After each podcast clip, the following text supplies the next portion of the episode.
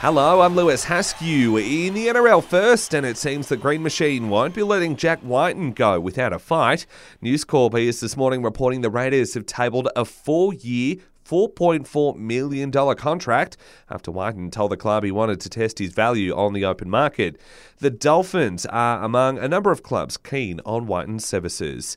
Meanwhile, the Broncos are reportedly set to make Payne Haas the club's highest paid player, with the Origin prop set to re sign on a three year deal.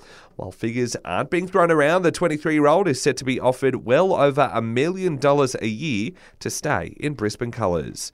That comes as the NRL is expected to consider stripping Jarryd Hayne of his two Dally M medals after being found guilty of sexually assaulting a woman on the night of the 2018 Grand Final.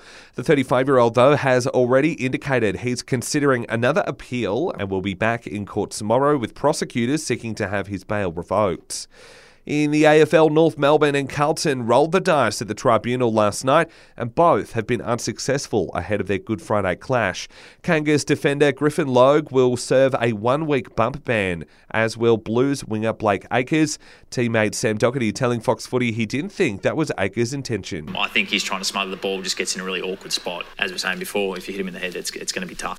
And in golf, Aussie Cam Smith will play alongside champ Hideki Matsuyama for the opening two rounds of the Masters at Augusta.